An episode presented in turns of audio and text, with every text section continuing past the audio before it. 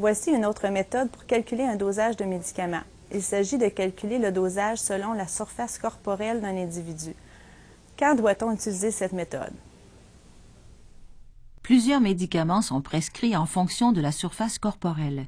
Par exemple, les médicaments antinéoplasiques pour le traitement des tumeurs.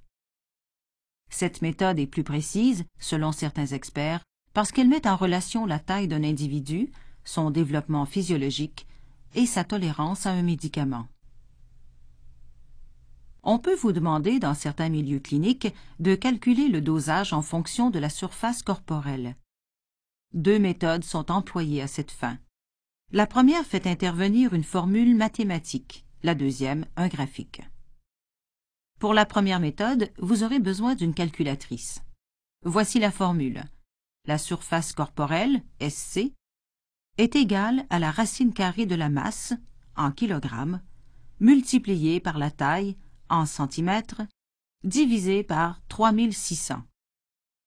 Kilogrammes fois centimètres divisé par mètre à la puissance quatre.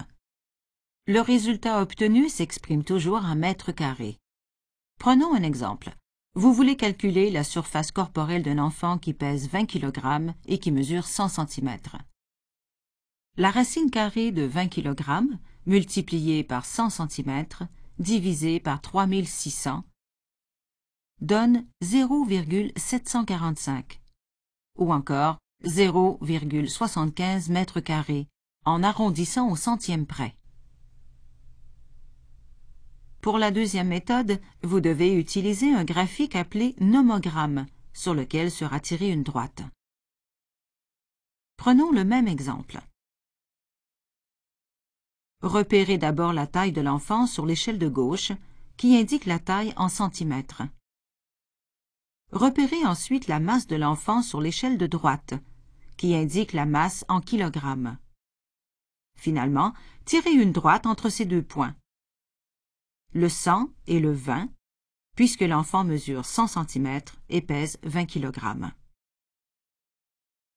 Le point où cette droite croise l'échelle de la surface corporelle, S C, détermine la surface corporelle recherchée.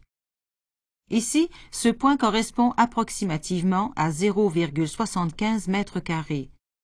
Chaque ligne entre zéro virgule sept et zéro virgule huit déterminant un intervalle de zéro virgule deux unités.